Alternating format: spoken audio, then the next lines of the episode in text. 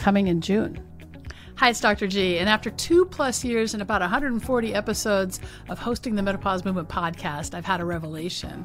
You know, this podcast is about more than just menopause. We talk about mindset, building wealth, creating habits, discussing life hacks, and so much more. So it's time to move forward from menopause and into being more. As you've probably heard me say many times, menopause is not a medical condition that requires treatment. It's the privilege of a long life, and it gives us the opportunity to launch something new. To that end, I want to help in more ways than just menopause. Welcome to the Launch Your Life with Dr. G podcast. It's the only mindset podcast that provides weekly actionable insights for lasting happiness and change, specifically created for high achieving professionals who are ready to bounce back and prevent burnout. We're still going to have awesome guests. We'll still talk about the menopause things that, that women want to know about, but we're going to focus on mindset. Now, why, you might be asking? You know, because we live our entire lives in our minds, and the faster and more efficiently we can make it a happy place, the better our lives will be. Life is a series of adventures, and we can launch our next phase and create 1% improvements together. I'm honored to be on this journey with you. And I can't wait to bring you all of the awesome guests for this new podcast. Hey, it's Dr. Michelle Gordon, and thanks so much for being a part of the Menopause Movement podcast, and welcome back. So, we have Stephanie Davis this week, and she is an Enneagram expert. And we're going to find out what the Enneagram is, what your type might be, and the general characteristics of each type. She has a website called successstyle.com, and you can go there to take the Enneagram test at the end of the podcast. She's been doing the Enneagram for about 30 years. She works with corporations primarily, and we're so lucky to have her here.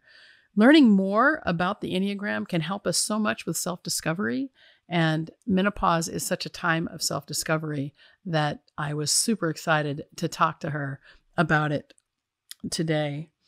Now, we're going to learn this week that there are nine Enneagram types, that the Enneagram is truly a mathematical symbol, that there's a law of three and a law of seven, and that there's forces that help to give us the self discovery that we need to understand our subconscious programming. It's really fascinating stuff. Now, at the end of the episode, make sure you visit our, our website, drmichellegordon.com slash podcasts. Don't forget the S on the end. You can find the show notes and any the links that we uh, mention with Stephanie Davis. Also, if you enjoy this episode, please make sure you subscribe so you are always the first to know when a new episode is released. Now, thanks so much for being a part of the Menopause Movement podcast. Now, let's head on over to the interview with Stephanie Davis and learn all about the Enneagram.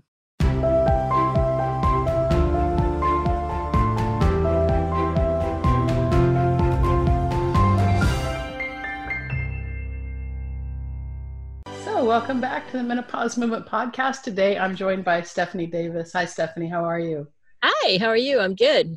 It's beautiful where you are yeah, this is my backyard. It's kind ah, of a nice, awesome. crisp fall day. I want to understand. Uh, you are an expert in the Enneagram. Yes. Among other things, you have many expertises I've seen, but I think I think today we should just focus on the Enneagram. And uh, number one, I think we should start with what is it?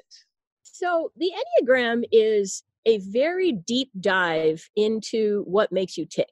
So, unlike most personality systems, which usually have kind of like a cluster of preferences or behaviors, um, the Enneagram really goes way mm. deeper than behavior, which is why it's hard to test for. There's tons of you know free tests all over the place. There's a whole bunch of paid tests.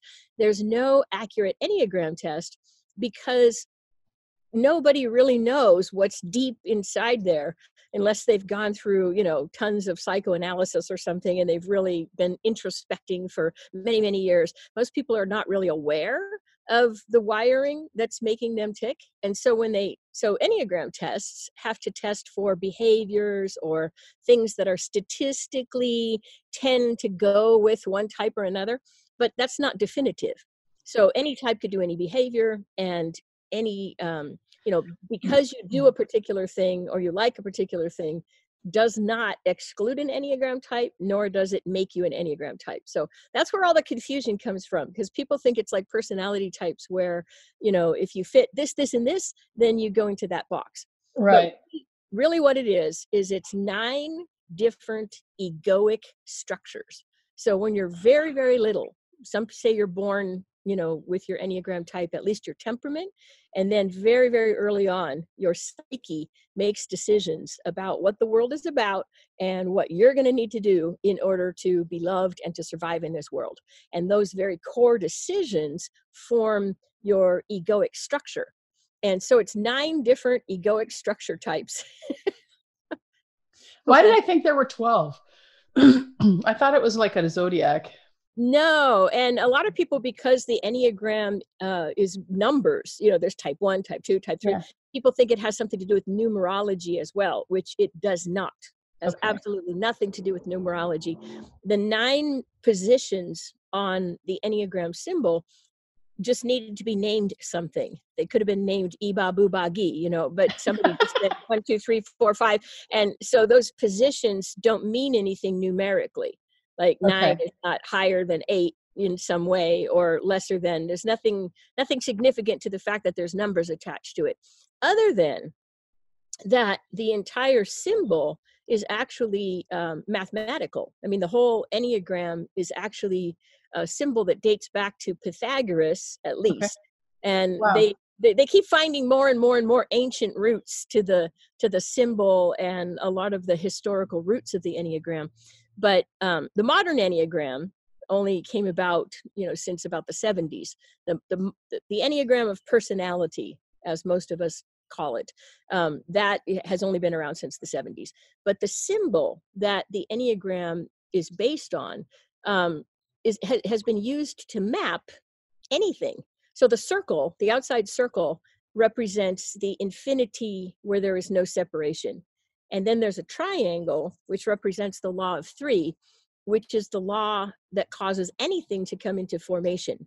Nothing be, nothing gets created without the law of three. And then the law of seven um, is the hexad symbol inside there. So it's three different symbols overlaid on top of each other. The hexad comes from the law of seven, which is a law which governs how things play out.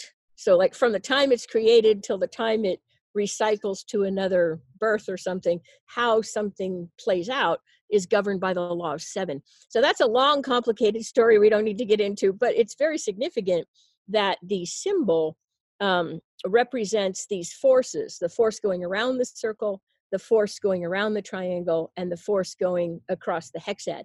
And that's how you know where everything has to sit. So they used the Enneagram symbol to map anything. You could use it to map baking a cake. You can use it to map organizational development processes and companies. You can use it to map anything. But in order to use it to map something, you have to divide the something into the nine elements. And then you have to figure out where would they have to sit because all of the energy has to work. So there has to be a natural clockwise flow. There has to be a natural flow on the triangle, and the triangle has to have a special relationship with the circle. Those are the, the three shock points where reality hits potentiality. And then this the hexad has to work out to where 142857, 142857, 142857 repeats, which is the law of entropy. So you'd have to figure out the nine elements, place them around the circle, and see if those patterns worked. So that's what happened in the 70s. Um, Oscar Ichazo, a psychoanalyst, took psychology, took ego development, and he mapped it using the Enneagram. And so that's where we got the personality, the Enneagram of personality that we all know now, is that he figured out where these nine egoic dilemmas, if you will, needed to sit in relationship to one another on that diagram. And that's how we ended up with those nine types. So this, the, the spots are significant, but the fact that they're numerically labeled is, is not really significant. I got it. Okay, so for somebody who's never heard of the Enneagram, and I think that's a lot of people because I only heard of it just last year. It's the first time I ever heard of it. Um, can you give a?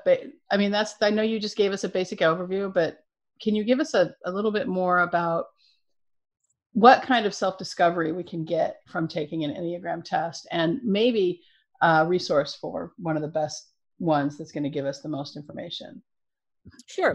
So, what you can get from learning the Enneagram is a perpetual self busting machine. I paid a lot of money in the, uh, you know, a while back to an organization that puts you through these weekend events and you know in that event you learn something about your already always listening that's kind of behind the scenes running everything and you didn't realize it was really doing that and you walk away from there you know people people declare life changing you know insights from having been able to bust themselves. It's like when you take a fish out of water and let them see the water they've been swimming in. They never realized it before because it was everything. It was clouded, you know, water was all they knew. And so to me, you could save yourself a whole lot of money not going through those kinds of programs. Not that I'm saying don't, but that that's a lot of effort for one weekend worth of value.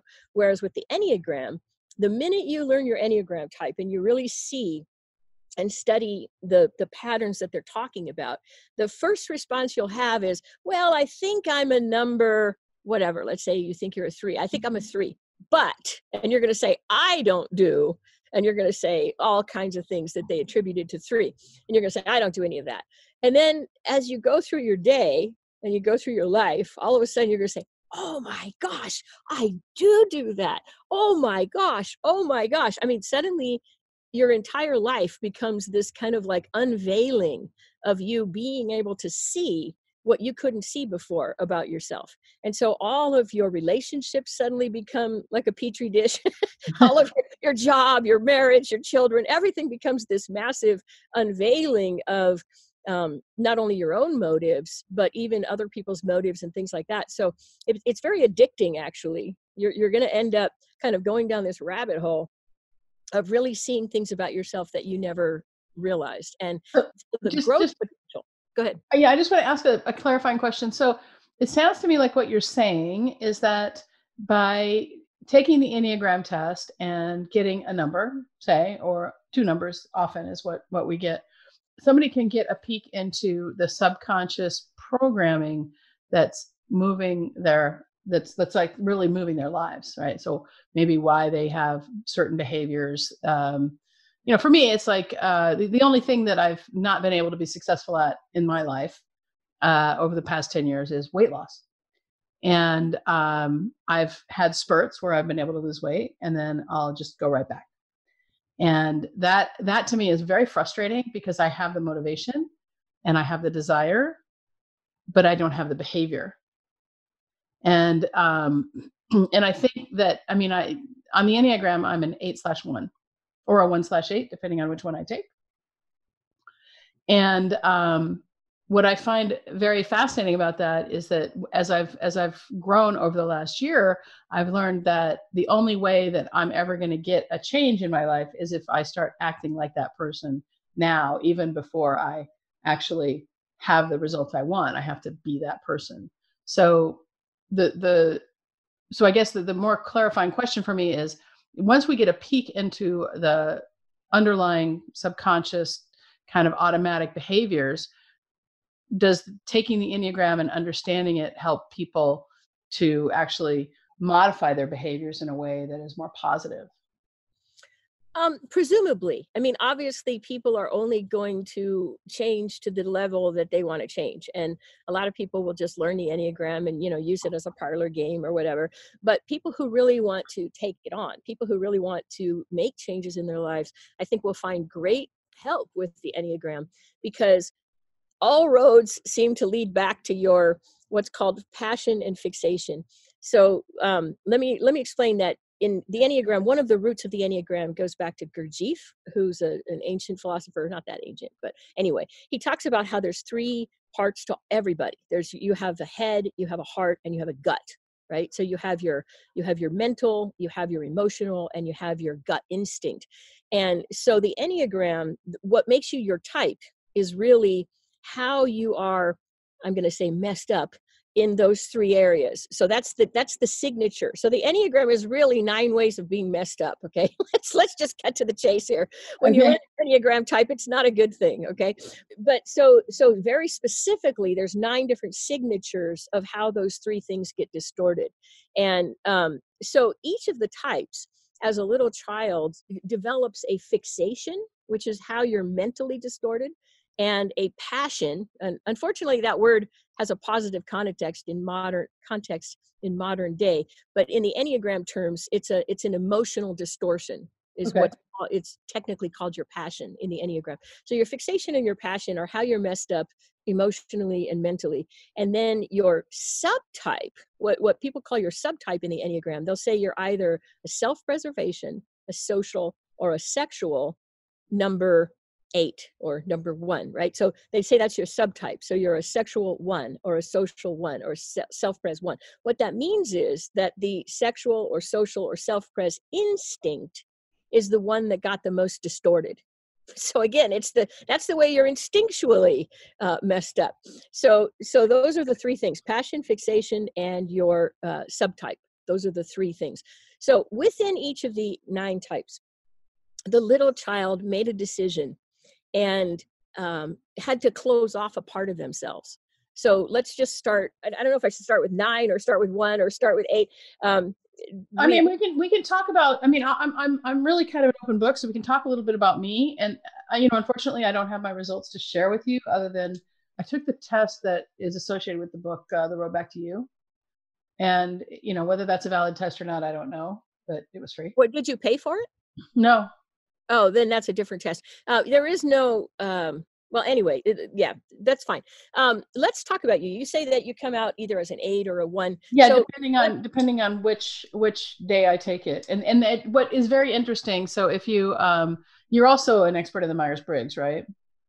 Not as much, but I know it. Yeah. So so what's very interesting for me is that depending on the day when I take the Myers Briggs, I'm either an INFJ or an ENTJ. Interesting. Right. Um, well, the thing about the Myers Briggs, and I'm not going to, I don't want to speak to the Myers Briggs, um, is that they do say that your Myers Briggs can change. Okay. Um, and I, I know for me, like I'm an ENXP because the F and the T, you cannot ever make one higher than the other on me, no matter what. And socionics people go crazy with me on that, but it's like I, I just, there is no one higher than the other on my F and my T but that's that gives me a little bit of insight as to your enneagram type to a certain degree. There's yeah. there's some correlation not not exact. Um, theoretically any enneagram type could be any myers-briggs type but there is again correlations. So let's talk about you. But in order to do that let me go to the the three um, triads of the enneagram because you're in one of the triads for sure. Okay. so the triads are gut heart and head.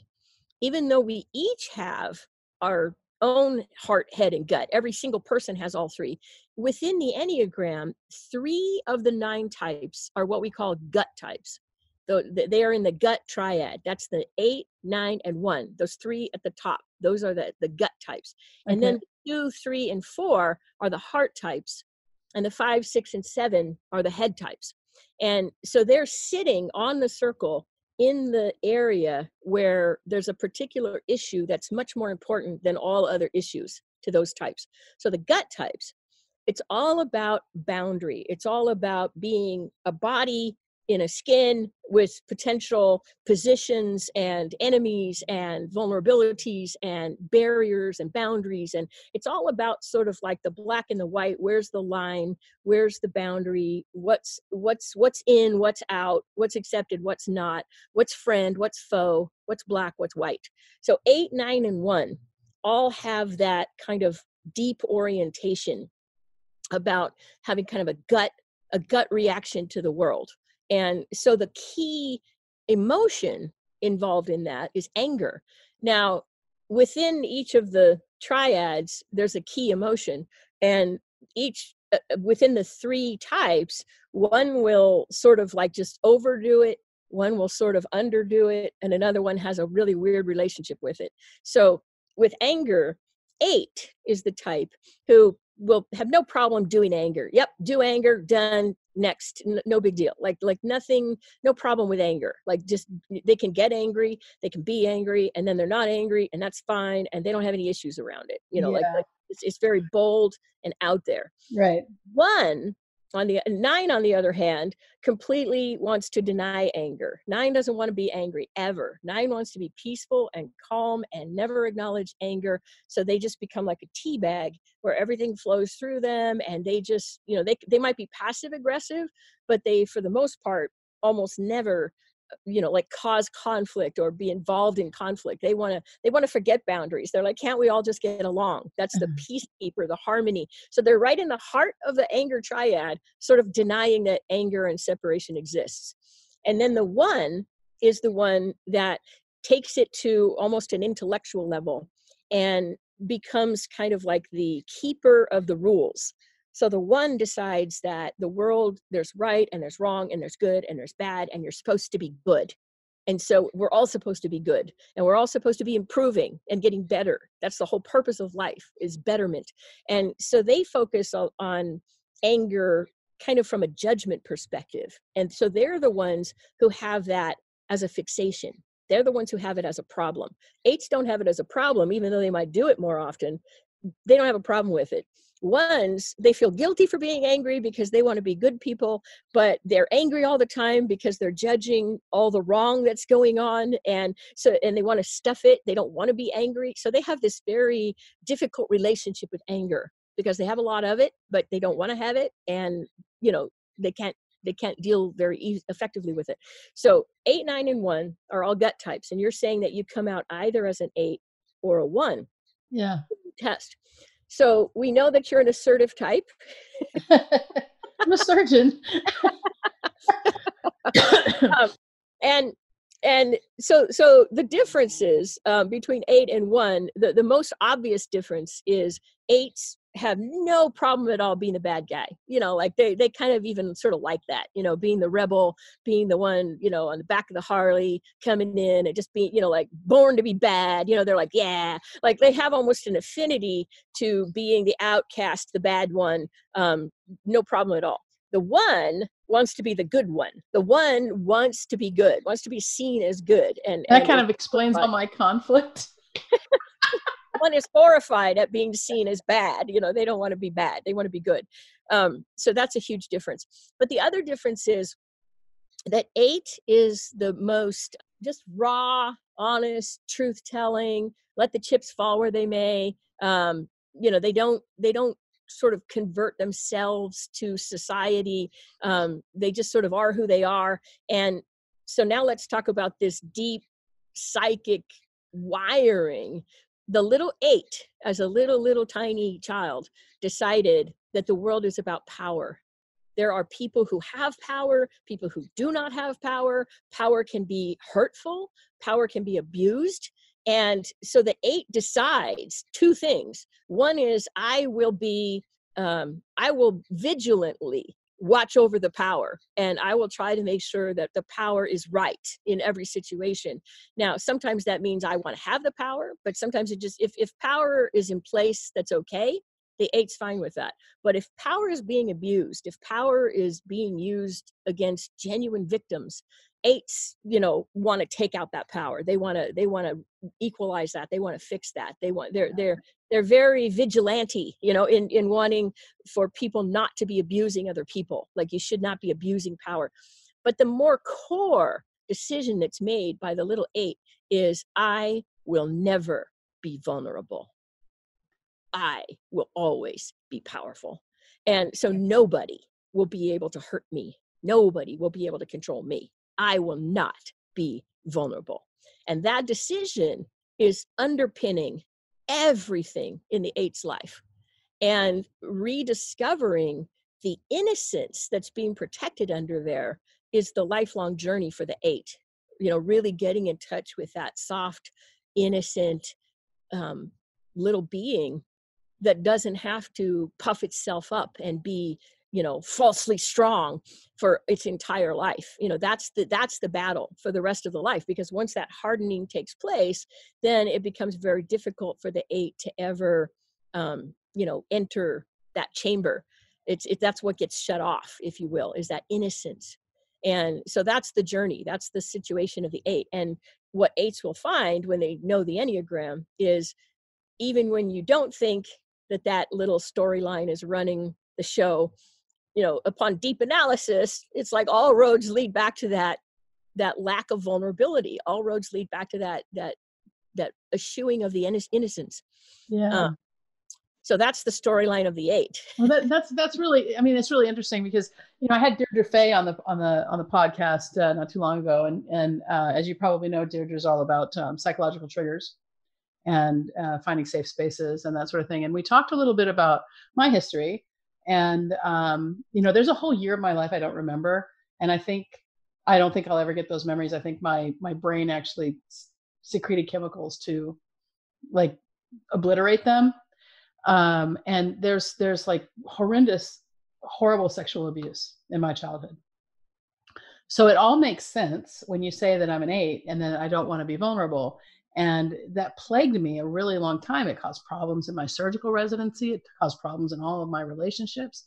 And it wasn't until um, discovering meditation actually uh, and starting to get into you know more of a vulnerable space with myself and trying to contact the subconscious mind that I've been able to even manage, you know, that lack of vulnerability. Um, there's also a portion of me that is just very analytical and I think almost like a computer. And so it's very hard for me to understand some social cues or um, um, understanding, you know, some certain nuances of relationship are it can be very difficult for me. And I've acknowledged that.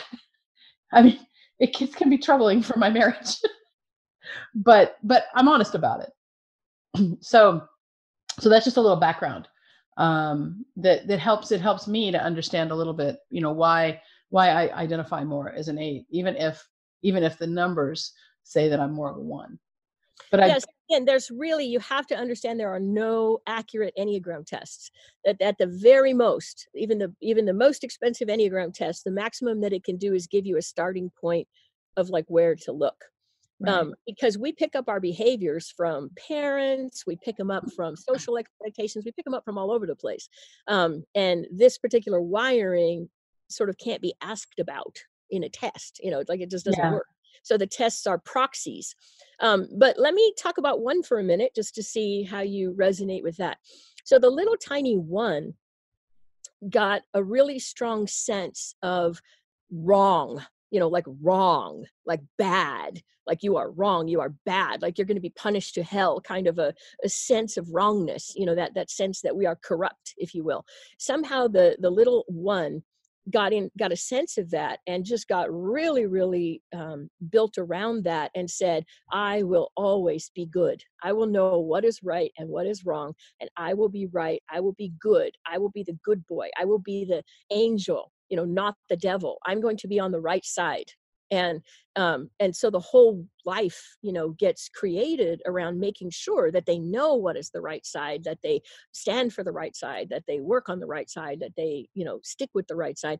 And so they become very guarded against ever being wrong or corrupt and let me just go back to the eight for a second or kind of do both here but so we end up with kind of a shadow or sort of like a sensitivity that we're not really that aware of. It, it skews our reality. So with the eight the eight's going to skew reality in thinking that there's way more enemies than there actually are or yeah. there's way more there's way more opposition than is actually going on or there's way more you know abusive power than is actually going on. The eight will skew that way. The one will skew the way of feeling like there's way more wrong happening there's way more bad going on and the the one becomes very defended against criticism because the one has done everything in their power to make sure at every moment in time that they couldn't possibly be doing anything wrong. And so for criticism to come in, it's like a shock. It's yeah. like, is that even possible? You know, like like they have a little slave driver. They have the worst inner critic of anyone. You know, they've got this little slave driver on their shoulder just telling them that they're a, an idiot and a schmuck, and, you know, not doing good enough. Like day in and day out, they're beating themselves. They're very, very self disciplined and self um, almost hateful.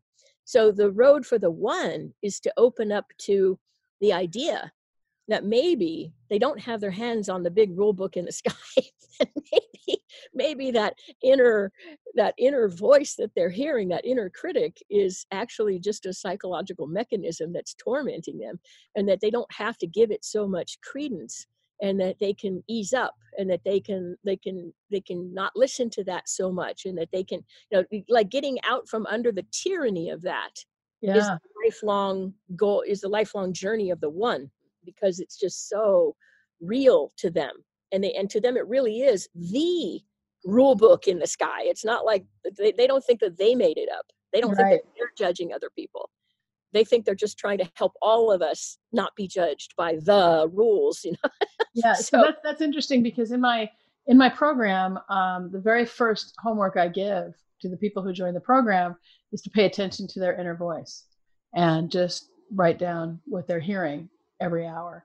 And we don't talk about any enneagram but we do we do talk about what to do with that but just to kind of become aware that there's another voice inside your head and that maybe that's not you.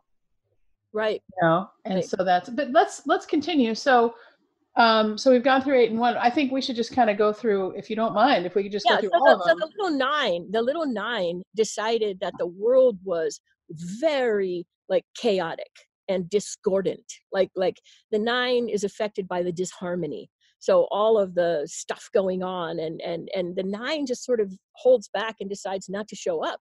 The nine says you know it's like there's so much sort of like separation and and problem and chaos and whatever going on in the world i think i won't add to that. And so the nine really never develops a very concrete ego. The nine just decides to be an untype and to just go along to get along and you know just be the one who just you know goes along. And so they never uh, they never show up with a concrete position.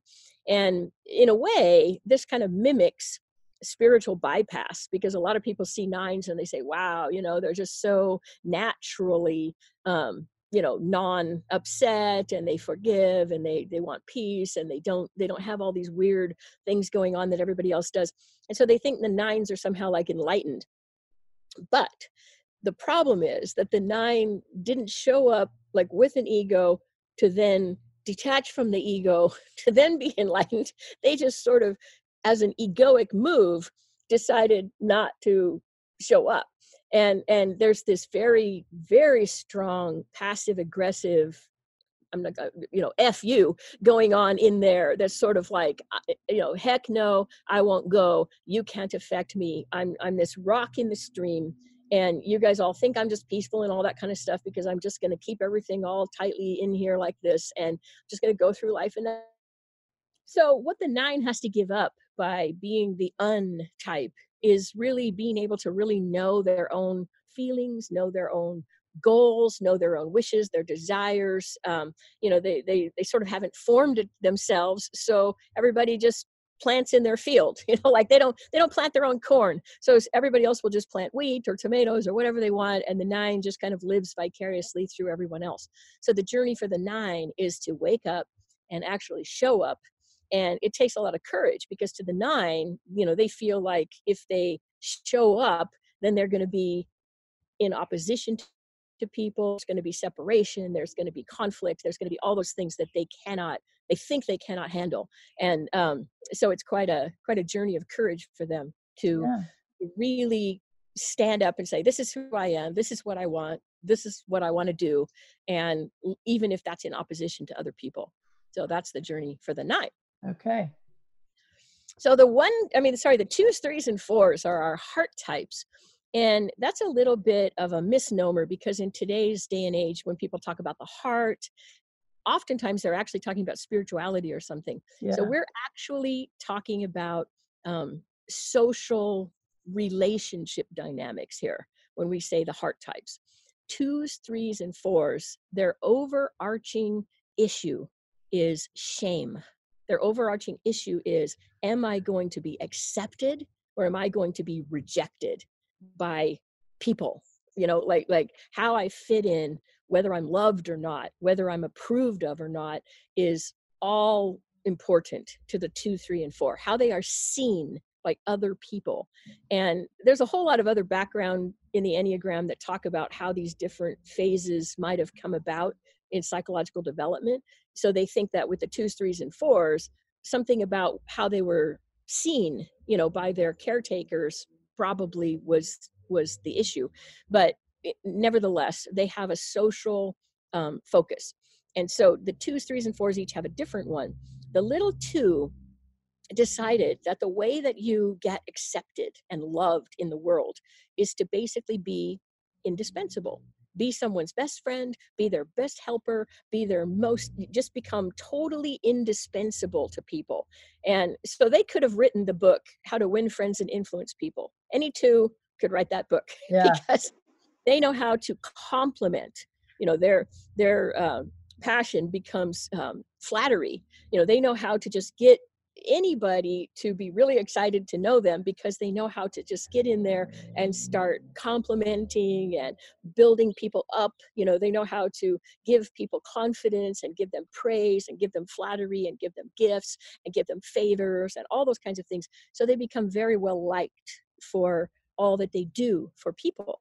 The problem with that is that they secretly in the back of their mind know or believe to themselves that they're singing for their supper. I mean, twos, threes, and fours all kind of believe I have to sing for my supper. I have to earn, you know, approval. And so the two believes that if they were ever not able to help and compliment and build up people and stuff, that they would be utterly rejected and loveless. And that would be absolutely death because the two, more than any of the types, loves love the two wants to be loved. The two wants to be loved. They do not want to be rejected. That's like their kryptonite. Yeah. and so they they're they kind of get into the groove of helping everyone. And the two is an interesting type because more than any of the other enneagram types they're kind of in a a little bit of a delusion about themselves. They believe that they just help because they like to help. They do not believe or have a tie in they don't they don't notice that they're doing it in order to potentially be loved and to survive in the world. They think that it's free. They, they think that they're like unconditionally loving.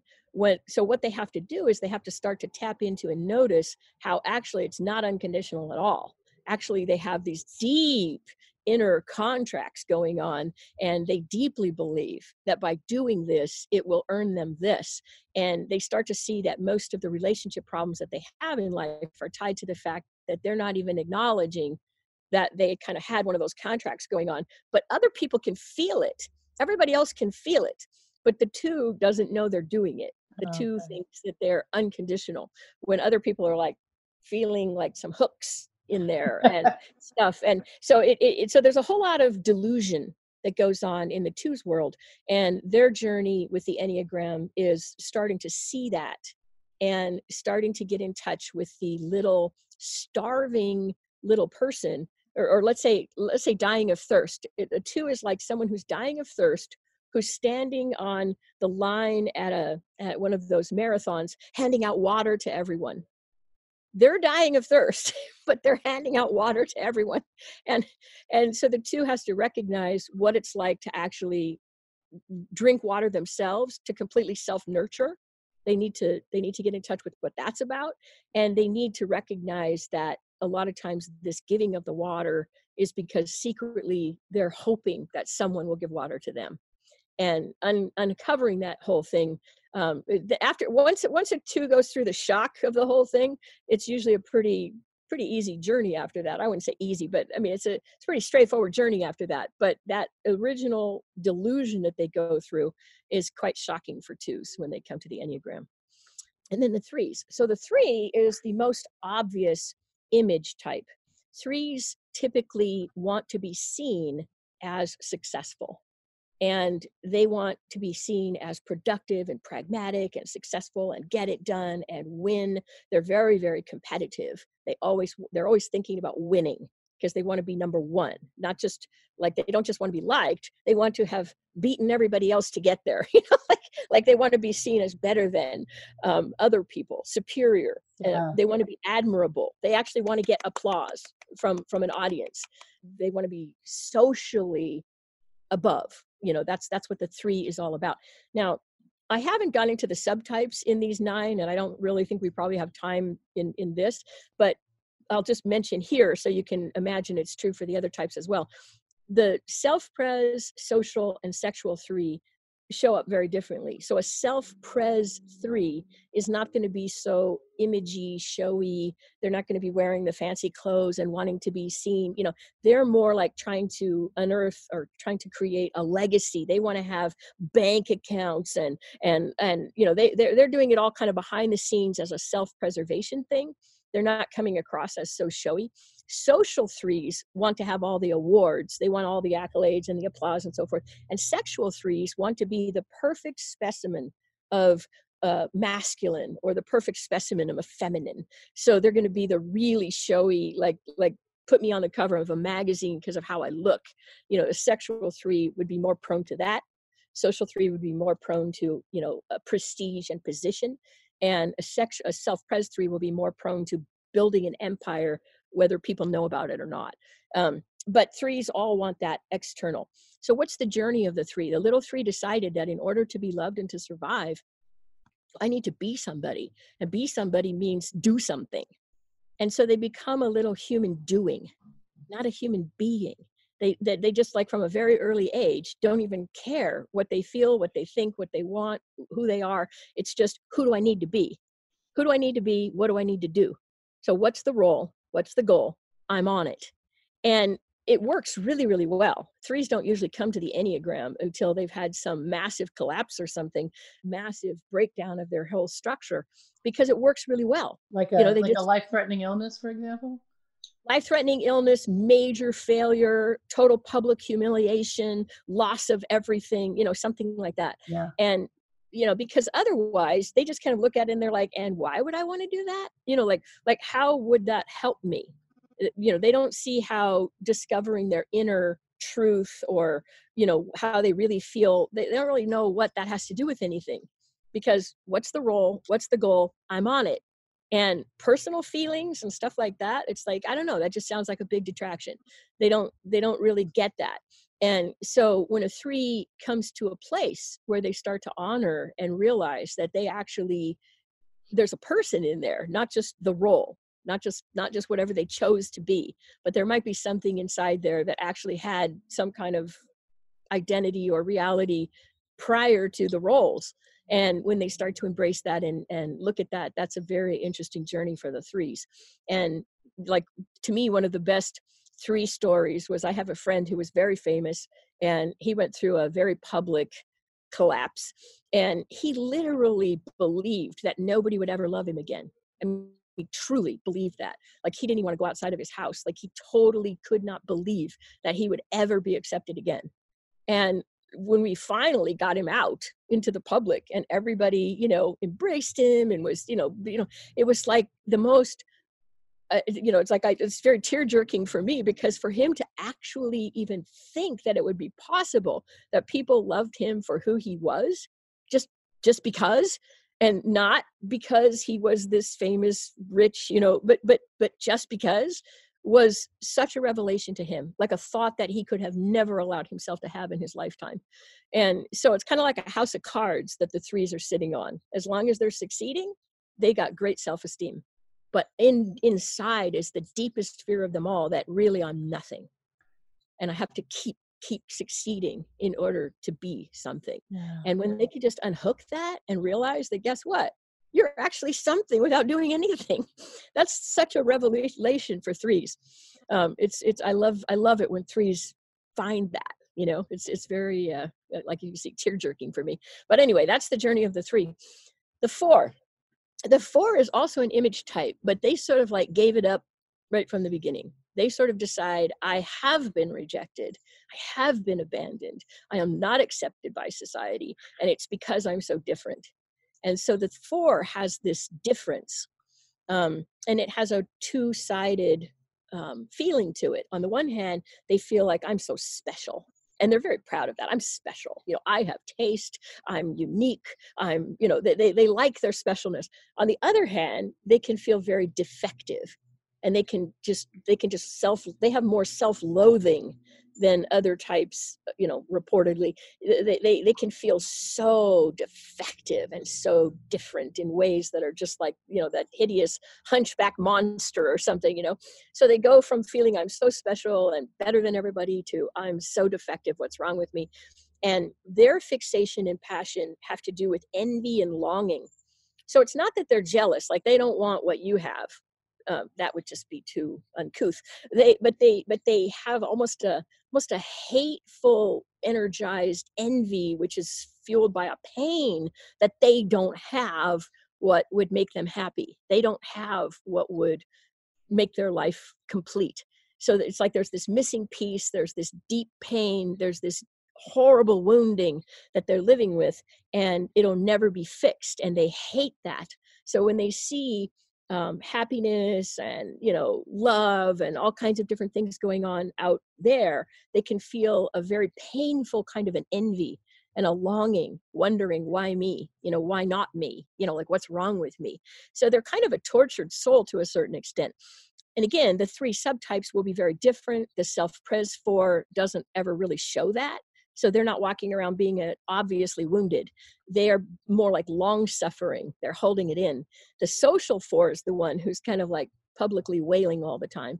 And the sexual four is a very uh, a very passionate character who has a lot of anger and a lot of rage and a lot of uh, claudio naranjo once said if you ever see a woman up on the third floor throwing the man's clothes out onto the street you know she, she, there's that's a sexual force there's a lot of there's a lot of passion in the sexual four yeah. But the fours the fours bring us um, so much of the beauty in the world. The fours go where the rest of us are just too scared to go.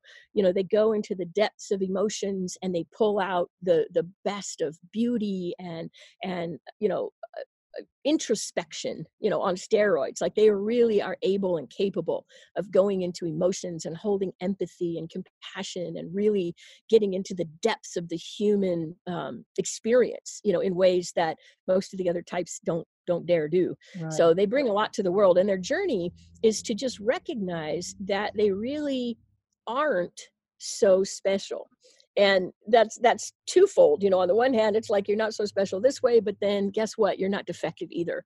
And they, they need to come to what's called equanimity and and recognizing sort of like the fairness of all human lives and and stop doing this comparison thing so much. They need to get off the comparison teeter totter and just really start to dive in and love their life you know and themselves as not this somehow very very different defective person but just start to recognize themselves as as a as a human. Again uh, it's it's very heartwarming to watch them discover all of that. If, for for all the types you know when you can just drop that what seems so important life quest and and start to live more moment to moment it's like wow then all of the gifts of your type are still there. It's like you don't have to give up any of your strengths and the weaknesses are a lot easier to deal with. You know, you don't take them so seriously. And the gifts of all the other types start to become available because the Enneagram, if you look at it as a psychological scale, you know, basically you can have really, really psychologically bereft nine types, and then you can have really psychologically sound nine types. And Riso and Hudson talk about that as the levels of health. So when somebody is a very healthy, functioning type X, it's not that easy to tell what type they are. Like they actually have a lot of the gifts of a lot of the types, and they can seem like a lot of the, you know, like it's not that easy to see what type they are. The more sort of unhealthy they are, the harder it, I mean, the easier it is to see their type because it's on full display. But so when you start to loosen your fixation and loosen your passion and balance your instincts, then what happens is you become a full human like all nine of the things that we talk about when we talk about the strengths of the nine types are available to everybody. Like those are just parts of being human and all of those strengths become available to you. So the goal is never to switch types. You don't switch types. That would be like sybil you know like multiple personality yeah. You don't switch types. The goal is to loosen the illusions of your own type did you talk you, about seven Nope, I, I just did two, three, four. So we got to do five, six, seven. Five, six, oh, seven. okay. I wasn't sure. Yeah. Yeah. Um, the five, six, seven are the head types. Um, but I'm just trying to tell you that that you you you pick up a lot of what people see. Like if people see healthy threes as successful, goal oriented. Yeah. If you stopped being uh, self-loathing four and you became you were able to do a lot more things and be a lot more successful, it's not like you became a three. You just you just stopped blocking the strength that threes naturally pick up because of their weakness. You know, it's it's like we all pick something and it makes us pick one strength over all the others. It gives us a weakness. But anyway, our goal is to just be all nine at, at their healthiest. You know, that's really the goal. So five, Wait, six, wait, wait, seven- back. Wait, wait, wait, wait, wait, wait. Yeah. Our goal is to embody all nine. at of the high side. What's that? The high side. The high side. So we want the we we don't want the shadow side. We want the high side of all nine because when you're talking about like I identified with quite a few of the, you know, especially the three. I identify a lot with the three. I was very competitive as a child. I always wanted to be better than everyone. You know, when I when I, I I've got this story that I tell about some boy visiting, and we lived on a cul-de-sac, and I had just gotten new shoes, and they were red. I think they were red. And I said to him, I said, I just got new shoes. I can run faster than you. He says, Your shoes don't make you fast. I said, You want to make it? Want to want to bet? I'll race you to the end. And man, I, be, I I had to go so fast, but I beat that kid by this much. And it was a boy, you know, and I and and then I, you know, unfortunately didn't didn't pursue that as a, as a kid, you know, didn't pursue uh, sports. I went another direction, but um, but it was it's just interesting that you know I, you talk about competitiveness of the three, and I I'm, I'm very competitive and that sort of thing. So But the mm-hmm. thing is that any of the nine types could do any behavior. The question is why.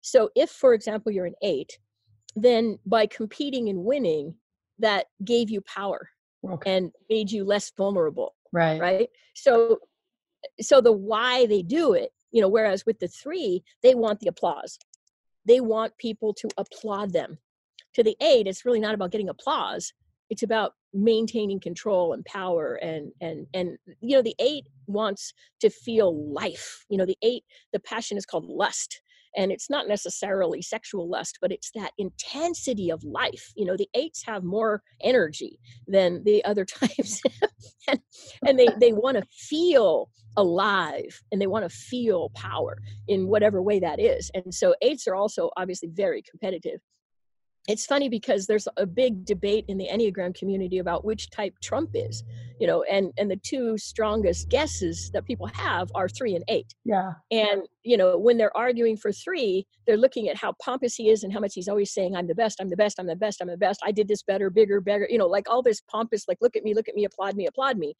But when they say eight it's because of his you know absolute just he just says what he wants to say let the chips fall where they may whereas a three is like a political chameleon you know the three doesn't Right. want conflict or anything like that they just want to get to the top um you know he acts very eightish in his bullying and his vengeance and you know things like that right. but then eights usually don't care what people think about them the way that he does right so i'm going to just take this moment to explain a couple of potential things one is that um, we can we will pick up overlays like these are nine human dilemmas. They're nine human existential um, egoic structures.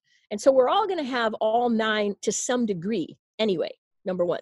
Number two the way that the enneagram works every type automatically has a very interesting relationship with the type before them and the type after them when you're going clockwise around the circle. So, as an eight, you have what's called a, a seven wing and you have a nine wing. And what that really means is that your type is sitting right between the issues of the seven and the nine. The Yeah. eight is almost born out of the tension between what's going on at seven and what's going on at nine. So, eightness is automatically related to sevenness and to nineness on the spectrum of this human dilemma, right? So, so a lot of people have a really close relationship with one of their wings. So people will say I'm an eight with a seven wing, which means I'm like really, really an eight at the core, but I'm a lot like a seven.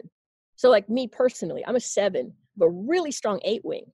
I don't have the psychology of an eight, not really ever about power and, and vulnerability. The psychology is all seven but my behaviors and my energy patterns and all those kinds of things are really eightish so it's like I'm sitting very close to the eight on the circle, but psychologically I'm a seven. So it's kind of like where you're sitting on that circle has a lot to do with how much your one or the other of your wings is going to play into it. And a lot of people talk about the wings as your shadow and your ally. A lot of people talk about switching wings, like you might really rely on one wing. Like I had no fear growing up. I six wing. What's a six wing? I, I did not know fear, but I had a very strong eight wing after all kinds of life crises, I suddenly have, you know, much more of a six wing, like a lot more fear and paranoia in my life. So you can switch the emphasis of the wings through the throughout your lifetime, but you're always going to have a relationship with those two types. Then the next thing is, if you've seen the Enneagram, there's lines cutting across all over the place. Yeah. The two types that you are connected to by a line are opposite to your type in one way or the other. So for as an eight, you're connected to five. Five is completely opposite to eight in the sense that it's very introverted, it's very withdrawn, it's very withholding, it's very um, protected, like a tortoise inside of its shell, versus the eight, which is just like, I'm big, come at me, come on. You know, like it's a, instead of expansion, there's this contraction. There's a real opposite there. You're also connected to two and two is that openly loving very heart oriented very lovey lovey um, you know sweet under wants to be the wind beneath the wings of people quite opposite of the eight who doesn't want to be vulnerable and wants to be the one that's controlling power at least for themselves right? Those are very opposite. So what happens is that as you do your thing as your number you'll find yourself zigging over to the five and to the two to try to almost balance yourself back out again. It's like a rubber band right? Huh? so and and kind of roughly you got to be careful with this but you'll see it in a lot of books where they'll say that one of those directions is stress or disintegration and the other direction is flow or integration. That's been debunked. Most people say you can go to both under either circumstance but there is some truth to the idea that one of those directions is one that we go to almost automatically, and that's the one that's typically known as stress. So for eight, going to five, it's like when everything else isn't working and you know it's like all bets are off or whatever the eight will just pull in and be totally introverted and like go into the cave and figure it out. You know go to their intellect. They'll go to their head and they'll go to that protected spot and you know before emerging again. And in flow where the eight is you know feeling magnanimous and pretty good with themselves they're going to go over to two and they're going to do what a lot of eights are well known for which is protecting family and friends and being the you know sort of like the very benevolent leader who's strong for everyone and the loving like the, the like the lion heart you know is, it comes out. So people call that the direction of flow for the eight.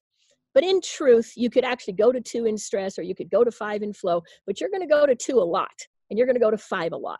Like those are two positions that if you're an eight, you should be relatively familiar with. Yeah. So every time you know your type, you're already five types out of the nine. and but it's a matter of how is it wired? That's really what it's about. It's not about which box do I fit in. It's how is this whole thing wired? And how is this subconsciously driving me so that I can be more cognizant of it I can be more aware, I can be more awake, and I can be more present. I can be more just true in the moment rather than being run by patterns that I don't even realize are going on. Got it. Yeah. So we're still so get through five through seven, right? Five, yeah, five through seven. Okay, so the little five, the little five, five. Um, as I said before, most people believe you're born your type, and they have found, not the Enneagram authors, but other scientists have found nine temperaments that babies are born with. And of course, the Enneagram um, crowd has correlated those. so the little nine is born with a very hypersensitive temperament where it seems like the world is extremely um, overbearing and intrusive and prickly you know like like annoying and and the five is you know trying to protect itself from this this intrusion and so they become kind of prickly and the little five decides that the world is trying to intrude on you and trying to take your energy. And so the the five becomes like a little energizer battery. I have to protect this life force of mine. And i've got to run my life in a way that doesn't allow that flame to be blown out. I can't allow people to steal all my energy. I have to protect myself. And they become because they're a head type they start to use their head as the power knowledge is power. And so i need to hoard knowledge i need to know i need to figure it out. They become the most analytical the most observant the most disconnected. Like their their their standard psychological move is to disconnect disconnect energetically from people from situations from emotions from whatever. They want to be detached. So their move is detach and observe and protect protect my energy and so a lot of people when they when they look at shallow books on the enneagram they think that the five is the person who's the thinker the person who's smart the person who's the scientist the person who's this. And so they think if they like books if they like knowledge if they like information they must be a five. No no no no no no no. Fives tend to do that yes. So do a lot of other types ones included. You know there's, there's a lot of intellectual people of all nine types. The, the thing that makes you a five is that avarice, it's that withholding, it's that clinging to your energy force and feeling like the world is trying to steal it from you. It's it's that preserving of your energy and thinking that you need to use your head as the way that you navigate the world while you disconnect and hold yourself energetically back. It's a very specific character. And so anyway, the little fives journey or the fives journey is to realize there's no way that that light's going to go out like there isn't anything actually to hold on to it's really not like that you're not really an energizer battery. And if you actually were to just stay engaged and stay emotionally engaged and socially engaged and and you were to just work through that point where you thought that there was oblivion you would find out guess what? It's not there. There is no oblivion. And when they can start to ease up on that self protection and start staying attached more frequently emotionally and socially and all those different things then they can start to blossom in ways that they never allowed themselves to before. So that's another really interesting character. I love fives. Um, and then sixes. I, well, I like all the types but yeah, I, I have favorite. Anyway um, and and you know seven goes to five eight goes to five. We both we both love the fives. Um, anyway the um, the the six. So the six is the quintessential fear type the little six's fixation is literally fear, and the passion is cowardice. So the little six decided the world is scary. Oh my God, like you never know what's going to happen next. It's crazy. Like, you know, who knows what's going to happen? Who knows how we're going to get hurt? And they're a mental type. So they start freaking out about it, right? So it's the it's the birth of paranoia. So the six is a really interesting character because naturally they develop their intuition because of the decision they made, they naturally do have higher intuition than most people. The problem is, throughout their lifetime, how they ever tell the difference between their genuine intuition about something and their paranoia, because they do both so strongly most of the time that unhooking that and figuring that out is the journey for the six because their mind is so active and they think of all the worst case scenarios. They get a bad rap of being um, like negative thinkers you know like you you need to think positive. They hate that because they want the positive outcome. They're working towards the positive outcome. But they believe that by seeing everything that can go wrong then they could prevent it. And if they can prevent it then we'll all have the positive outcome. So they insist on thinking of the negative worst case scenarios and imagining all the things that could go wrong because they believe it is protecting them and to me, this is one of the most interesting characters because it's one of the hardest ones I've seen to unhook. Um, it, it's it's very hard for them to drop it because it's been so rewarded.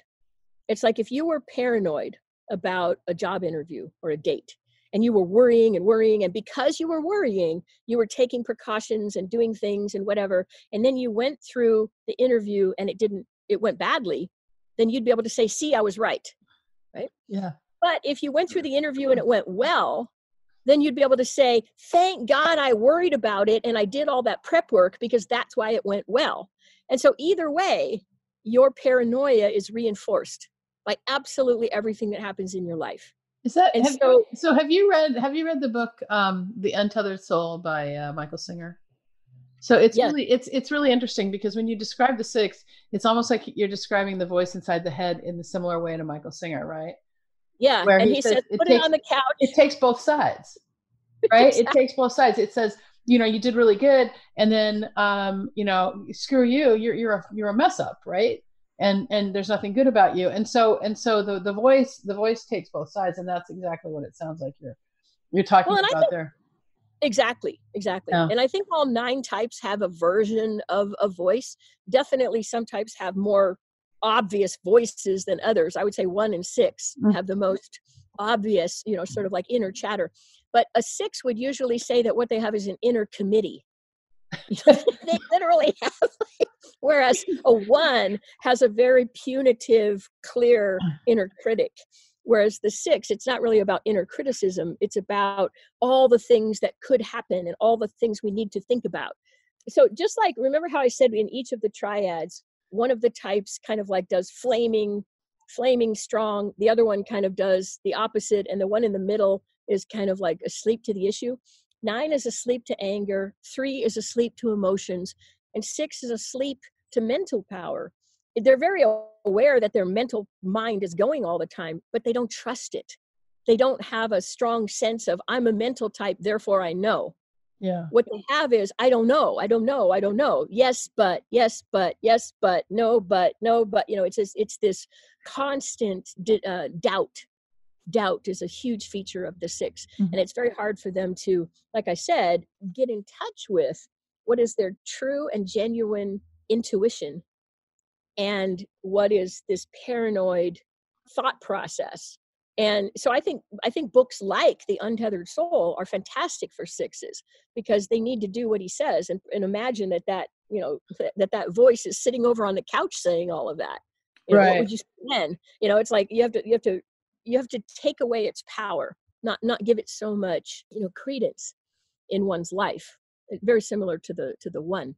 But sixes are interesting too because if they if they like for example get into faith if they suddenly became very very faithful and they believe in god and they believe that god is protecting them and or or if they fall into um, i would say a cult mm-hmm. or something where some strong leader somehow convinces them that if they just follow that they will be safe a six a lot of times would be so happy to get rid of all of that thinking that they just throw that out the window and blindly trust and so then again you talk about enneagram tests then they're like they don't test as a six because because they think that they have total faith you know they, they don't they don't recognize the underpinning of all of that which was that doubt and that paranoia. So they have to go another layer deeper if they have inserted something that gives them faith yeah. you know.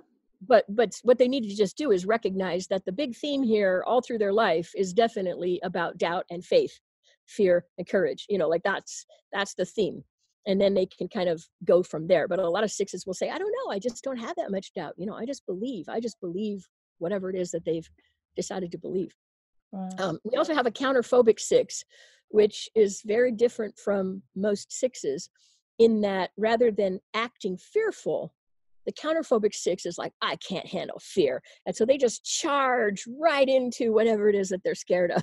so they act very much like apes, um, but they don't have the solidity, the calmness, the let the chips fall where they may. You know, they, they're fueled by that fear and paranoia, but they're running around acting like apes, you know, sort of like challenging all their fears. Uh, so a lot of people think Trump is a counterphobic six. Let's throw that one out there. um, but I was let me. I'll finish the seven, and then I'll go back to why why it's not so easy to tell one type sometimes with somebody. So the seven, the little seven, the little seven decided that the world is very restrictive. Like the world just wants to grab you and calm you down and restrict you from doing what you want. The little seven is very keen on getting what they want. The the passion is called gluttony, and the fixation is um, about planning, planning all of the positive, possible future potential goodies that are out there. So the seven is like this very gleeful little kid who wants to just go out and explore the world and have the world and have fun and have everything be great and wonderful and the world just seems to want to restrict you and tie you down and and not give you what you want and so they become kind of similar to the eight a little bit of a rebel but rather than it being about power you know they don't really feel like there's enemies and stuff like that out there they just feel like there's chains there's restrictions there's cages and stuff like that. So they can be rebellious against the rules if it feels like a, a chain not because somebody's trying to have power you know. So the seven and the eight have a very interesting relationship. They're both assertive types three, seven, and eight are the most assertive um, and the most competitive. Three, seven, and eight are all, but the seven's usually doing it for the fun. It's like, hey, this is cool. This is fun. Let's see if we can win.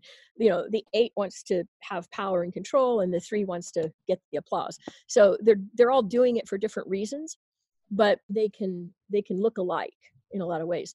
So the seven's journey is recognizing that this deep inner hunger isn't real seven and four actually there's so much depth to the enneagram we don't have time to get into but seven and four actually have a similar um, childhood wounding and so they both feel utterly abandoned and you know rejected to, to fend for themselves but because the four is an emotional type they actually never forget that pain and it becomes part of their identity and they they seek to explore it and understand it their entire life. The seven being a mental type they're not wired to be an emotional type they're wired to be a mental type. So they just kind of like you know what? That does not feel good. Let's lock that in a titanium vault. Never look back and let's just have fun. Like let's replace it.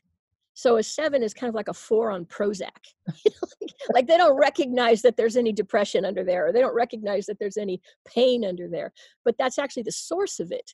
And how it shows up for the seven is a hunger so when the seven sees something that they want, it literally feels like it would be death if they didn't get it. Because the little seven decided that they could starve. The little seven is a baby whose mother is not coming with the milk.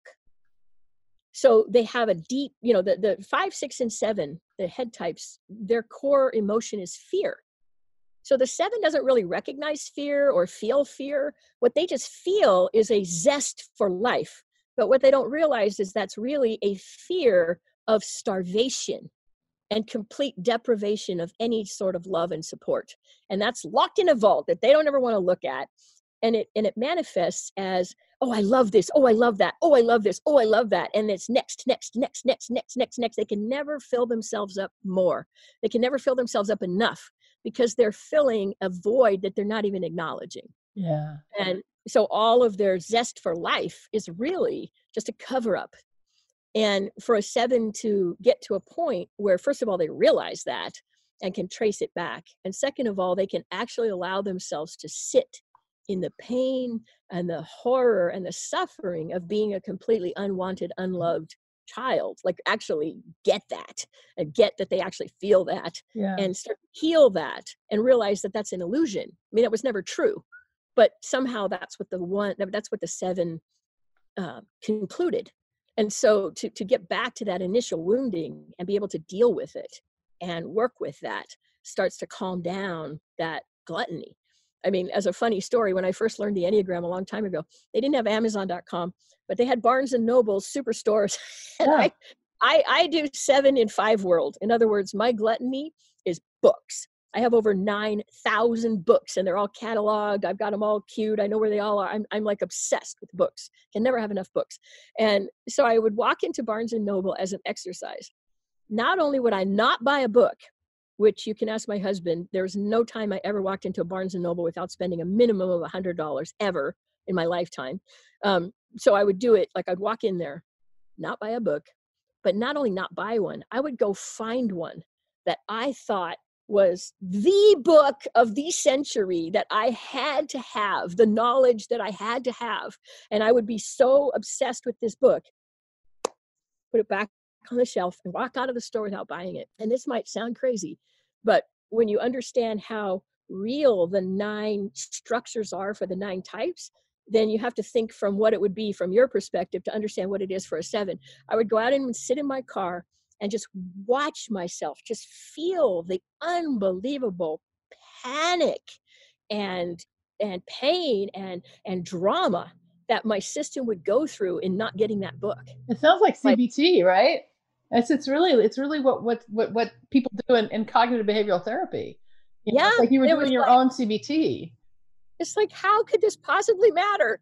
Yeah. But when you start to realize that it's it's just pointing to something and, right. and gets you in touch with it. So, so now we've done all of them. I was just going to say that the other reason why, besides the fact that you have the two wings and you have the two line points, which are going to be very familiar positions to you in, in working with your own.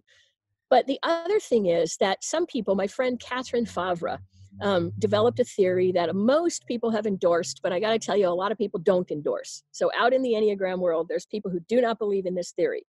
But Katherine believes that Ichazo, the original guy who mapped on the types, did believe in this, and she believes that she has enough um, evidence to prove that this is true. And the theory is called tritype. So tritype is the is the theory that of the head of the gut types eight, nine, and one, and then the head the the image types two, three, four, and then five, six, seven. You actually have one in each. In other words, your enneagram type is one that leads. So let's say, let's just throw out there that you're an eight. So let's yeah. say you're an eight. So you lead with eight. That would say that you also have one of the two, three, four. Like you, it's you are, you have a two, oh, a three, or a four. I have a two. And then, I'm telling and you, then, I have a two and a seven. And a seven. So, yeah. so that's called your tri-type. Yeah. That's called your tri-type.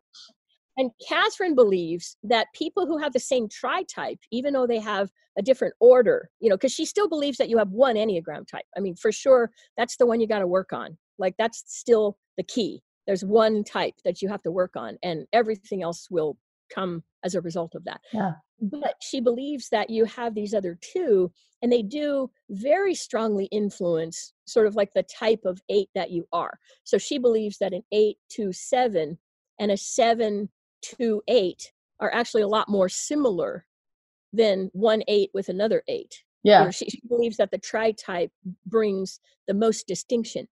Then the other theory that's really popular right now um, comes from originally Naranjo. So Ichazo mapped out the Enneagram. Naranjo's the one who put all the meat on the bones. Ichazo just put a passion, a fixation, and a subtype. That's it, just like words. Like there's not very much meat on the bones. Naranjo, the psychoanalyst um, who just passed away just literally months ago, um, was the one who, who who fleshed out all the meat of the bones, basically, of the modern enneagram. So he says, like Ichazo was like the father, I was like the mother that birthed, you know, the the basis of it all. So Naranjo's the one who believes that you have three subtypes from the self-pres, social, sexual instinct imbalance, and so Beatrice Chestnut, her book called The Complete Enneagram, is the one who lays out Ichazo's 27 types, you know, the three types of each of the nine Enneagram types. That's the book. Ichazo has one in Spanish, but you unless you read Spanish, you got to go to Beatrice Chestnut's Complete Enneagram. They believe that it's the subtype that makes the most difference in how you know each of the enneagram types shows up so there's a lot of different theories out there. There's a there's a huge crowd of scholars that have been working on the enneagram for 30 something years and you know this is what we do at the iea conferences every year is we we put out these theories we debate the theories and we get you know everybody's position on them and whatnot. It's it's a it's an evolving field. But what's happened recently with the publishing of the road back to you which was published by zondervan which suddenly who put the again the Road Back to You yeah. by Ian Cron yeah. was published right. by Zondervan. And Zondervan is a Christian publisher. Up until that point in time, the vast majority of the Christian world believed that the Enneagram was of Satan. Right. And so they completely never touched it. and so that kept it out of a huge purview of the american public and all of a sudden, when Ian Cron wrote The Road Back to You, and it didn't have the word Enneagram in the title, I don't know, but Zondervan published it, and and Susan Suzanne Stabile, whose husband is a preacher, um, she was the one who taught Ian Cron. Ian Cron himself has said that his his background in the Enneagram is not very deep, actually. Right. He just kind of learned it from Suzanne, but he was so impressed by it that he wrote that book. And so suddenly you have a book that's just touching the surface of the Enneagram that gets released to the Christian world.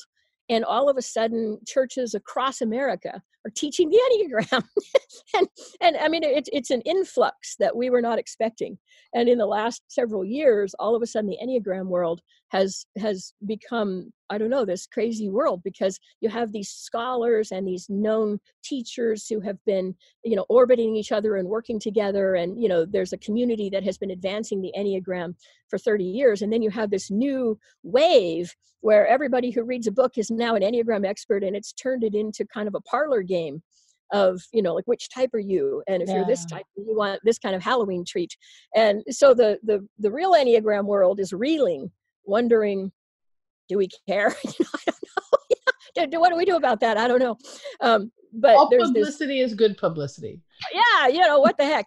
But yeah. but definitely you'll find that there's a lot of people who think they know the enneagram, but what they really only know are some boxes with some behaviors connected to some types and they don't even know what a passion and a fixation and the subtypes and you know like they don't even know anything about the enneagram. Well it sounds to me like there's just a whole lot more than than you know you can get in in an hour or an hour and a half.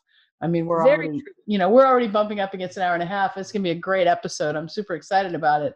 Um, but what i wanted to ask you is that you know number one where can people take a test that's going to help them? I mean, are you do you recommend the the Ian Cron site or do you recommend somewhere else? Do you have a test that people can take? Well, so yes, um, by the time this airs, I should have, I, I already have, it's there already. So my yeah. site that has a test is called successstyle.com. Okay. And I'm, I'm gearing that toward, you know, your, your strength, if you will. It's like this is how you succeed in life.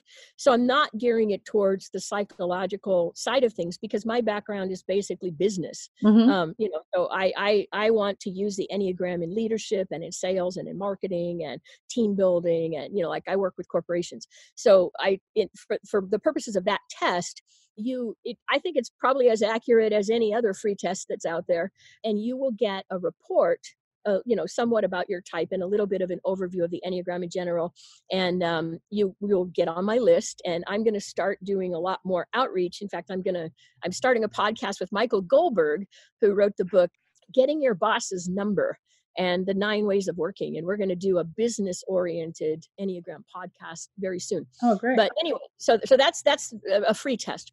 Um, another free test is actually at eclectic energies.com. And I can't vouch for everything else that's on that site. That guy's got a collection of all kinds of weird stuff, but he's got a pretty good Enneagram test on there. Uh, he's got two of them. But eclectic energies. Yeah, I, I, think that you know we want to we want to keep it keep it simple, and so yeah. we're going to so go ahead and recommend your site. I think okay. style because we want to keep it simple. Um, okay. The other question I wanted to ask you is once once somebody finds out their type, so like I took Ian Cron's test and I found out, you know, the first time I took it, I came out a one. I was like, this doesn't make sense to me. That I don't really identify with that. I took it again, I came out an eight. You know, but obviously after talking to you, you know, I, I mean, I have a, some perfectionistic type of characteristics, whatever. But the, the the the thing is, is that we get a type, and then you said, you know, there's there's work to be done so what's the next step? Once we once we get you know we understand that our type is you know i, I you know i'm an eight. I am assertive and and you know i want things my way and i want to control everything and it's you know fuck you if you don't do it my way and you know that sort of thing right? That's that's me. So how do i what's the next best step for growth? Personal so growth? yeah so to me the best book for someone to start the the journey um, is called The Wisdom of the Enneagram. Okay. By my, by my teachers, Don Riso and Russ Hudson. So Don passed away years ago, but Russ is still at the forefront of enneagram and i think anything russ hudson does you got to do he's he's phenomenal but that book is very unique in that it really does a good job of not only giving someone a pretty good overview but also very much honoring you know the depths of all these different aspects and then the second book that i would recommend is actually be beatrice chestnut's yeah uh, the complete enneagram because russ doesn't really cover very much in the wisdom of the enneagram about how those three subtypes can play out very very differently and if somebody's having a hard time figuring out which type they are like if you really see the depth of the Enneagram and you still can't figure out which type you are, then it's probably because you're one of the counter types. Because of each each of the types has a counter type. Yeah. And so it's almost like that was what's driving it, but then for some reason you decided to thwart that. And, and your instinct is thwarting the drive itself. And so you have this very conflicted oppositional thing going on. And so each of the types has a counter type, and the complete Enneagram will show that to you.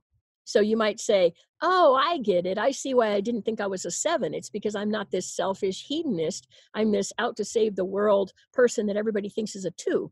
Well, that's a social seven. You know, the social seven looks a lot like a two. And, you know, a self pres three can look a lot like a one, and so on and so forth. So there's a lot of these look-alike things that come out in the complete Enneagram. So I would recommend the wisdom of the Enneagram first and then I would recommend the complete Enneagram second. Now, my last question for you is can can we go around from 1 to 9 and can you give me an example of a famous person of each type? Oh, you have no idea how much I hate that. Just, I'm I'm actually like the worst person in the world for that because I'm I'm I'm on record everywhere uh, railing against that particular for almost every type that's a good question if i could think of one that nobody would dispute. People debate it you know so like if i say this person's a two there's another famous enneagram teacher who will say that person's not a two. So here's what we'll do. We'll say this is in your opinion and what mm-hmm. you've seen how the how this person has acted this is your this is the type you expect. So so let's just pick some people. Oprah. She she's hotly debated. Some people think she's a two and some people think she's a three. Okay um yeah I, again i i would really rather not do that. What i will do i'll go around the nine and i'll give you sort of a caricature okay. of of each okay, okay that's so fair. rather than a famous person because famous people are typically te- saying what their handlers tell them to say or they've played a movie role or they've got some goal in mind you know you never know why they're acting the way they're acting. It may not be their true motives right? And it, it's very hard to say. And, and how and their again, public persona is may not right. be what, what the real and you're thing looking is. at their behavior yeah. rather than you know sort of like what's sure. really going on under the okay surface. so i think that's fair. So let's go around and type one type one no matter what is going to be somebody who's very kind of uptight. They're going to be somebody who has high standards. They're striving for continuous improvement they, it really matters to them that things get better and so you can kind of just think of those type of almost a school marm you know caricature um, but again the subtypes can elizabeth can warren high, high standard what's that elizabeth what's that? warren you know what again not not completely I know. I wouldn't say 100% say that, but some do think she's a one. Yes. Okay. Okay. So, um, a, and a type two. So a type two is a charming, they're always charming. They're charming, they're seductive, they're very relationship oriented. They definitely care about the relationships in their life. And they're a person who strives to be caring and helpful. Okay, so like a sweetheart, like uh, America's sweetheart, with a lot of energy behind it, which is different than the nine, who's just doing it because they happen to be there. But a two is doing it on purpose. Meg Ryan. um, oh, okay, I'll, I'll, give you that one. so, okay. the three, the three is a pragmatic, definitely pragmatic, very competitive, hardworking achiever that focuses on achieving success in roles and goals. Bill Get Gates. it done. Oh, most people think he's a five. Really? Yeah. So there's another interesting thing about Enneagram, um, like you know we're not looking at the symbol but if you take the symbol and you make every possible set of three triangles then you're going to end up with these different relationships that exist. And um, I, we don't have time to get into that. But yeah. one, three, and five are all what we call the competency types. Okay. So they all, you know, ha- get, making sure that they do their job well is is makes up a big part of their self-esteem. That's true for one, it's true for three, and it's true for five. So would you say that like most professional athletes then would might be a a three? Yeah, and most and, you know any celebrity with a big huge smile on their face Yeah. who wants to grab the camera every time they can, that's definitely Or a. Michael Phelps, perhaps. Um, I actually don't know him very well, so Yeah. I mean I know who he is, but I I wouldn't even guess about his type. Sure. Okay, so then the type four. Type fours are always deep, very sensitive. They're very individualistic, um, introspective.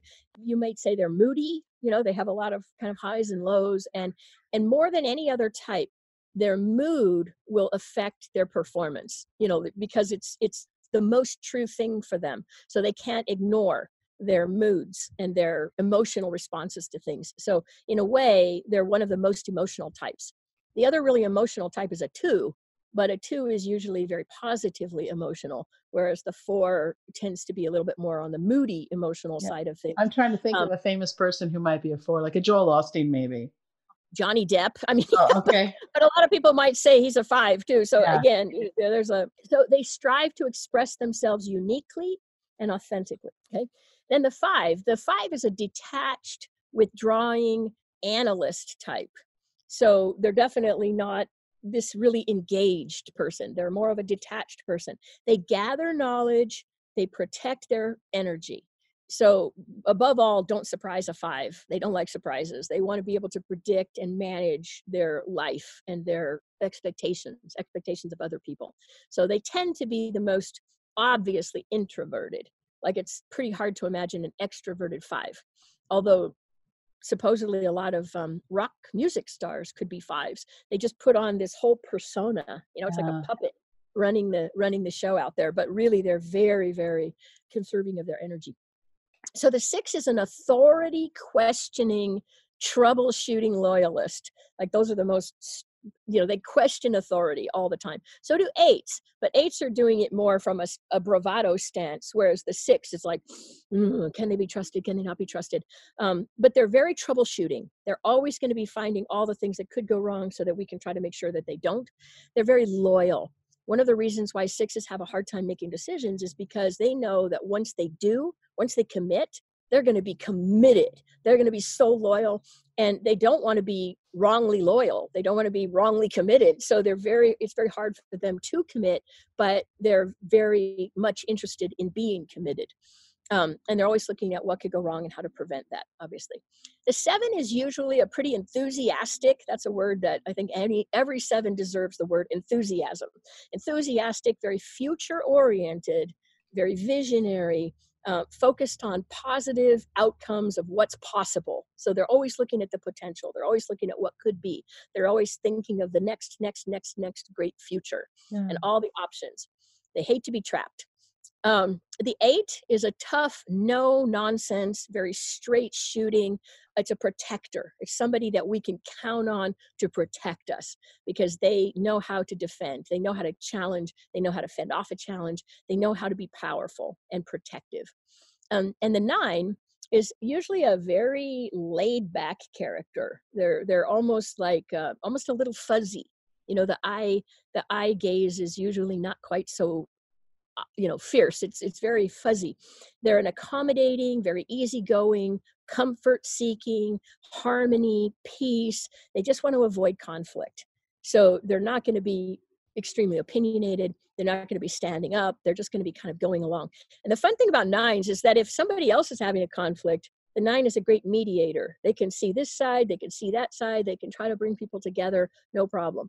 But if somebody tries to have a conflict directly with the nine the nine just sort of disappears because everything in their whole makeup was designed to never have conflict. So they don't even understand how it could be happening because they never intentionally get into conflict. But usually they're just very easygoing, um, affable people that most people get along with great. So that's kind of an overview. Yeah, celebrities. I don't know. okay, well that, that's fine. So I, you know, I think um, I do want to be mindful of time. We've been going for quite a while. It's going to be a long episode, and uh, thanks for everybody who stays to the end here. Uh, Stephanie, thanks, thanks so much for for being a part of the Menopause Movement podcast. I'm sure that there's going to be a ton of questions questions for you, and and um, you know we'll probably have you back just to answer some questions. Yeah, that'd be great. And in fact, we didn't really cover how potentially menopause you know, yeah. gets affected by the Enneagram. Um, you know, having gone through menopause myself and, and some of what you brought up earlier about weight loss and stuff like that. It, once people have uh, kind of a grasp of the types and we've talked about their issues, we could do another one literally talking about how those kinds of issues creep into life changes. You yeah. know, that's huge. Yeah. So, um, any questions that you have uh, for Stephanie, um, we can, if you send them to me at Dr. Gordon at menopausemovement.com, and we will, that's Dr. Gordon, not doctor spelled out, but it's Dr. Gordon at menopausemovement.com. And we'll have Stephanie back to answer your questions. It'll be awesome. All right. All right. Thanks so much, Stephanie. You're welcome. Did you know that menopause is not a medical condition? Most doctors don't know this either. I like to say that menopause is the privilege of a long life. And to really take hold of our lives in menopause, we have to unlearn what society and the medical establishment has told us about menopause. Thanks so much for being a part of the menopause movement.